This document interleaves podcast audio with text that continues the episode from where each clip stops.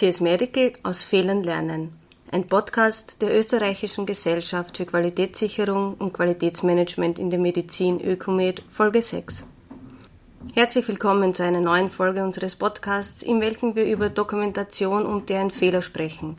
Gemäß Ärztegesetz ist jeder Arzt oder jede Ärztin verpflichtet, Aufzeichnungen zur Beratung oder Behandlung von Patientinnen und Patienten insbesondere über den Zustand der Person bei Übernahme der Beratung oder Behandlung, der Vorgeschichte einer Erkrankung, der Diagnose, den Krankheitsverlauf sowie über die Art und den Umfang der Leistung inklusive der Anwendung von Arzneispezialitäten zu führen. Ich darf den Referenten für Qualitätssicherung und Qualitätsmanagement der österreichischen Ärztekammer, Herrn Dr. Arthur Wechselberger, mit der ganz allgemeinen Frage, was versteht man eigentlich unter Dokumentation im Gesundheitswesen, bei mir begrüßen. Grüß Gott, Frau Gartner.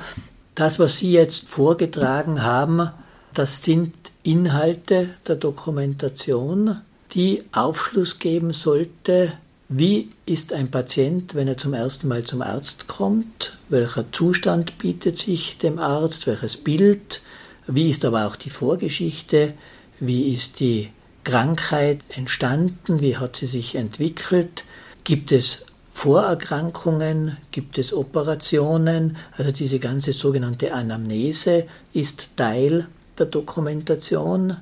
Dann alles, was man im Rahmen der Untersuchung einer Patientin oder eines Patienten findet, alle Befunde, Röntgenbefunde, Laborbefunde, aber natürlich auch der klinische Untersuchungsbefund, wenn man jemanden abhört, wie klingen die Atemgeräusche, wie klingen die Herzgeräusche, bis hin zum Gewicht, Allgemeinzustand, die Befunde, die man erhebt und die Diagnose, die man stellt.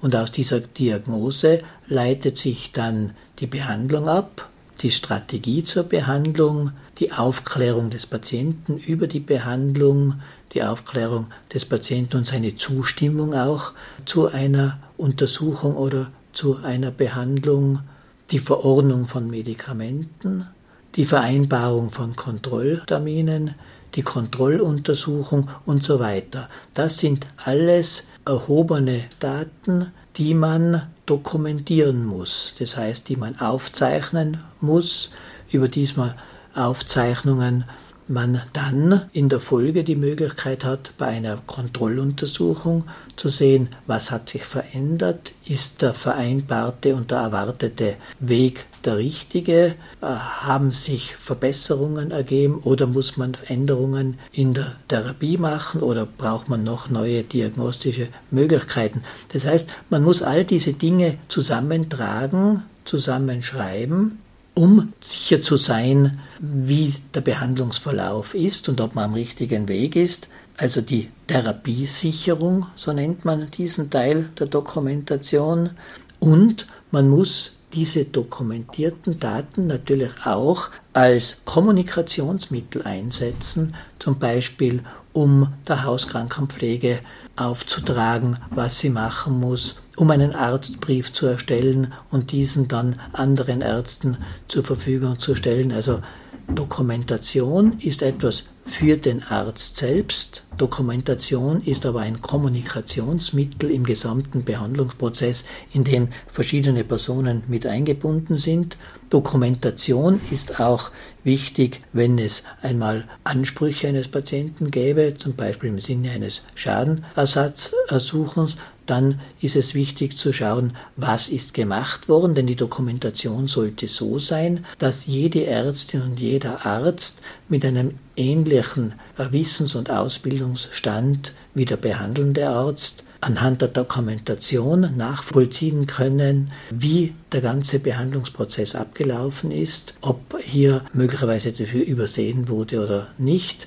Also dazu dient die Dokumentation auch. Die Dokumentation dient natürlich dann letztlich auch der Abrechnung, wenn die Ärztin oder der Arzt ein Honorar legen egal ob jetzt den Patienten direkt oder über die Sozialversicherung. Diese Honoraransprüche leiten sich ja auch aus der Dokumentation, aus den durchgeführten Handlungen ab und Dokumentation kann auch einmal für wissenschaftliche Zwecke verwendet werden. Es können Daten, gerade in einer Universitätsklinik zum Beispiel, dann im Rahmen von wissenschaftlichen Studien verwendet werden und mit Zustimmung der Patientin oder des Patienten. Und auch da muss ich ja den Behandlungsverlauf, die Vorgeschichte, die erhobenen Befunde gut dokumentiert haben, denn nur so kann ich dann valide wissenschaftliche Arbeiten leisten.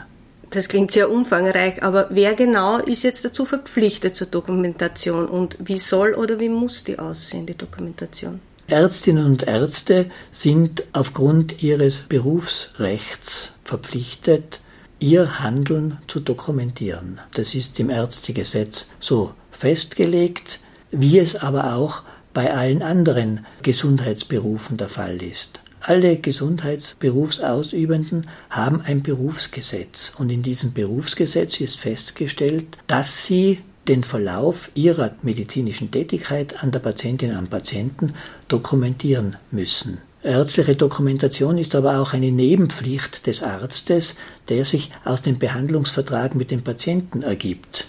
Der Arzt und die Ärztin schließen einen Behandlungsvertrag mit dem Patienten ab und Teil dieses Behandlungsvertrages ist auch die Aufgabe, diesen Behandlungsverlauf zu dokumentieren. Es ist sogar ein Patientenrecht, dass Ärztinnen und Ärzte und andere im Gesundheitsbereich ihre Handlungen dokumentieren. Und Patientinnen und Patienten, die haben Anspruch darauf, Einsicht zu nehmen in so eine Dokumentation und sie haben Anspruch darauf, sich auch eine Abschrift aus diesen Dokumenten geben zu lassen. Bei rund 15 Prozent der gemeldeten CS-Medical-Berichte spielt unser heutiges Thema eine Rolle. Worin bestehen aus Ihrer Erfahrung nach die häufigsten Fehler in der Dokumentation? Die Dokumentation spielt eine große Rolle. Und zwar nicht nur, wie man meint, Dokumentation, das ist Archiv, das ist Vergangenheit, sondern Dokumentation ist ein aktives Instrument zur Kommunikation im Gesundheitsbereich. Und um hier wirklich aktiv mit diesem Instrument arbeiten zu können, muss die Dokumentation vollständig sein. Es kommt immer wieder vor, dass Dokumente fehlen und aufgrund fehlender Dokumente natürlich auch falsche Rückschlüsse gezogen werden oder Vergleichsmöglichkeiten im Krankheitsverlauf nicht gegeben sind. Es kommt immer wieder vor, dass in den Dokumenten und vor allem in der Kommunikation dieser Dokumente wichtige Einträge fehlen. Zum Beispiel, wenn auf einer Fieberkurve im Krankenhaus Allergien nicht vermerkt sind. Dass solche Dinge kommen in CIRS vor. Oder dass nicht vermerkt ist, ob jemand ein Implantat hat oder ob es irgendeine genetische Disposition in der Reaktion auf Medikamente gibt. Aber auch ganz praktische Dokumentationsfragen, nämlich ist jemand als Patient überhaupt selbst entscheidungsbefugt oder gibt es einen Erwachsenenvertreter, eine Erwachsenenvertreterin, die beigezogen werden muss dann sieht man immer wieder, dass die Ersteller von Daten nicht bekannt sind. Man findet im Dokument Daten, aber man weiß nicht, wer hat jetzt diese Daten erhoben. Man weiß nicht, wer hat das Dokument, den Befund erstellt. Dann sieht man immer wieder, dass zum Beispiel Aufzeichnungen über Aufklärung eines Patienten oder über die Zustimmung eines Patienten fehlen. Dann gibt es Fälle, wo die Dokumente falsch zugeordnet sind, wo zum Beispiel Medikations- oder Dosierungsangaben unklar sind oder nicht richtig, besonders bei Dokumenten, die einem Mediumbruch unterliegen. Das heißt, wenn ich zum Beispiel eine handschriftliche Dokumentation in eine digitale Form übertrage, dann passiert es immer wieder, dass hier Übertragungsfehler sind, dass eine Kommastelle falsch gesetzt sind, dass eine händische Anordnung und Dokumentation in Handschrift nicht lesbar ist, nicht sicher und nicht genau lesbar ist, äh, über mehrere Zeilen geschrieben wurde und man nicht mehr genau weiß, wo das zuordnbar ist. Das wirkt sich dann besonders oft aus bei Rezepten wenn Rezepte nicht eindeutig lesbar sind, wenn die Dosierung nicht ganz klar ist oder die Aufforderung, die Medikamente morgens zu nehmen, abends zu nehmen, missverständlich sind oder wenn Dokumente nicht aktuell sind, wenn zwischenzeitlich neue Dokumente erstellt wurden, weil neue Befunde erhoben wurden und diese äh, Befunde fehlen und äh, wo man häufig auch äh, Probleme sieht, das ist bei Abkürzungen. Es hat sich so eingebürgert, dass man Abkürzungen verwendet für Krankheiten, die aber nicht international bekannt sind und die zu Verwechslungen Anlass geben. Denken Sie gerade an die Abkürzung HWI. Für die einen ist das ein Harnwegsinfekt und für die anderen ist das ein Hinterwandinfarkt. Also Dinge, die von hoher Relevanz sind in der Beurteilung eines Dokuments und in der Fortsetzung einer Therapie. Können Sie uns den einen oder anderen Fall aus Ziers zu den erwähnten Fehlerquellen erzählen? Ein besonders markanter und tragischer Fall wurde zum Beispiel eingemeldet über eine sogenannte Konsiliaruntersuchung, die im Arztbericht untergegangen ist. Konsiliaruntersuchung ist eine Untersuchung, die von einem zugezogenen Arzt einer anderen Fachrichtung durchgeführt wird. In unserem Fall hatten wir einen Patienten, bei dem im Rahmen seines stationären Aufenthaltes aufgefallen ist, dass er hustet. Und deshalb wurde ein Lungenfacharzt beigezogen und der Lungenfacharzt hat einen Befund erstellt und hat auch ein Röntgen machen lassen und in seinem Befund hat er vermerkt, dass es einer weiteren Abklärung bedarf, um sicher zu sein, dass es sich nicht um einen bösartigen Lungentumor handelt. Dieser Befund des Facharztes ist in der Dokumentation verschwunden und dementsprechend auch nicht im Arztbrief vermerkt worden, wo geplant gewesen wäre, den niedergelassenen Arzt nach der Entlassung des Patienten aus dem Krankenhauses aufzufordern, ein Auge darauf auf diese weitere Abklärung zu haben. Die Folge war, die Symptome des Patienten haben sich verschlechtert und nach einem halben Jahr hat man dann im Rahmen einer Computertomographie, die dann durch, durchgeführt wurde, festgestellt, dass es sich um einen Bronchialtumor, um ein Karzinom gehandelt hat. In der gesetzlichen Selbstevaluierung im niedergelassenen Bereich wird das Thema Dokumentation ebenfalls mit einigen Fragen wie zum Beispiel, werden die patientenbezogenen Daten systematisch dokumentiert oder sind die Diagnosestellungen aufgrund der Dokumentation nachvollziehbar abgefragt? Warum spielt die Dokumentation auch im extramoralen Bereich eine so wichtige Rolle? Die Dokumentation im extramoralen Bereich ist, würde ich sagen, in manchen Bereichen sogar wichtiger als wie im stationären Bereich, weil im extramoralen Bereich sehr viele Ärztinnen und Ärzte, Pflegeberufe, andere medizinische Berufe zusammenarbeiten, die nicht unter einem Dach sind und die nicht ein einheitliches Dokumentationssystem haben, sondern wo jeder seine eigene Dokumentation führt und diese Dokumentation Grundlage zur Kommunikation all dieser Berufe im Sinne des zu behandelnden Patienten ist. Das heißt, wenn hier dann die Schnittstelle nicht funktioniert, wenn die Weitergabe von wichtigen Daten aus der Dokumentation nicht funktioniert, dann löse ich eine Kettenreaktion aus, die ein böses Ende für die Patientinnen und Patienten haben kann. Ich denke gerade hier an einen Entlassbrief. Das heißt, der Entlassungsbrief, den ein Patient mitbekommt, wenn er aus einer stationären Behandlung nach Hause entlassen wird und er oder sie diesen Brief eben an den Hausarzt weitergibt, damit der Hausarzt oder die Hausärztin die weiteren Veranlassungen macht. Es wurde so ein Entlassbrief erstellt, wurde der Patientin mitgegeben und in diesem Brief wurde ein Medikament in einer falschen Dosierungsangabe eingetragen. Und zwar 2,5 Milligramm zweimal täglich einzunehmen, wurde mit 25 Milligramm zweimal täglich einzugeben vermerkt. Und auch automatisch in den Medikationsplan für den Patienten übertragen. Und der Patient kam mit diesem Medikationsplan zu seiner Hausärztin und zu seinem Hausarzt und dort wurde dieser Dosierungsfehler nicht bemerkt, weil er ja im Arztbrief so drinnen war und weil er auch in der Medikationsliste so vermerkt war. Deshalb hat die Patientin ein Rezept bekommen mit der höheren Dosierung dieses Medikaments. Mit diesem Rezept ist die Patientin in die Apotheke gegangen und hat dort, obwohl es sich um eine untypisch hohe Dosierung handelt, dieses Medikament in der Apotheke bezogen und zu Hause entsprechend der Vorschrift eingenommen. Diese Überdosierung des Medikamentes hat dann dazu geführt, dass der Patient schläfrig wurde, kaum ansprechbar war und wieder in das Krankenhaus aufgenommen werden musste.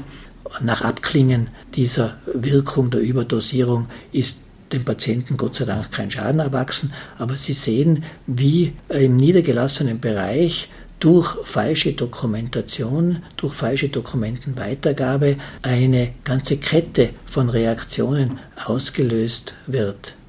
Ein eher unangenehmes Thema, aber Sie haben vorher erwähnt, dass eine sorgfältig geführte Dokumentation auch den Arzt oder die Ärztin vor eventuellen Schadensansprüchen schützen kann. Ja, das stimmt. Äh, bei Ärztinnen und Ärzten ist es nicht anders als wie bei anderen Berufen, was nicht im Akt ist, was nicht in der Dokumentation ist, das gilt im Streitfall nicht. Und es obliegt dann dem Arzt oder der Ärztin in anderer Weise zu versuchen, klarzulegen, dass er Dinge oder sie Dinge trotzdem richtig gemacht hat, aber der Beweis eines Dokumentes fehlt. Deshalb ist es ganz wichtig, eine gut nachvollziehbare, systematisch erstellte Dokumentation zu haben, dass man auch in solchen unangenehmen Situationen sowohl dem Patienten gegenüber als aber auch dann eben dem Gericht gegenüber nachweisen kann, wie die Situation im Rahmen der Behandlung war und welche Maßnahmen gesetzt wurden und welche Kontrollen gemacht wurden, welche Aufklärungsmaßnahmen äh, gemacht wurden und wie auch dann letztendlich die Zustimmung des Patienten oder der Patientin ausgesehen hat. Wir erkennen ein breites Spektrum in der Dokumentation, in welchem unerwünschte Ereignisse auftreten können. Umso wichtiger ist es, auf diese sensibilisiert zu sein und gezielte Maßnahmen ableiten zu können. Gibt es solche Maßnahmen schon? Zur Vermeidung von Dokumentationsfehler oder wie können wir uns davor schützen? Es gibt Maßnahmen, eine gute Dokumentation zu erstellen. Wir versuchen auch diese Maßnahmen umzusetzen.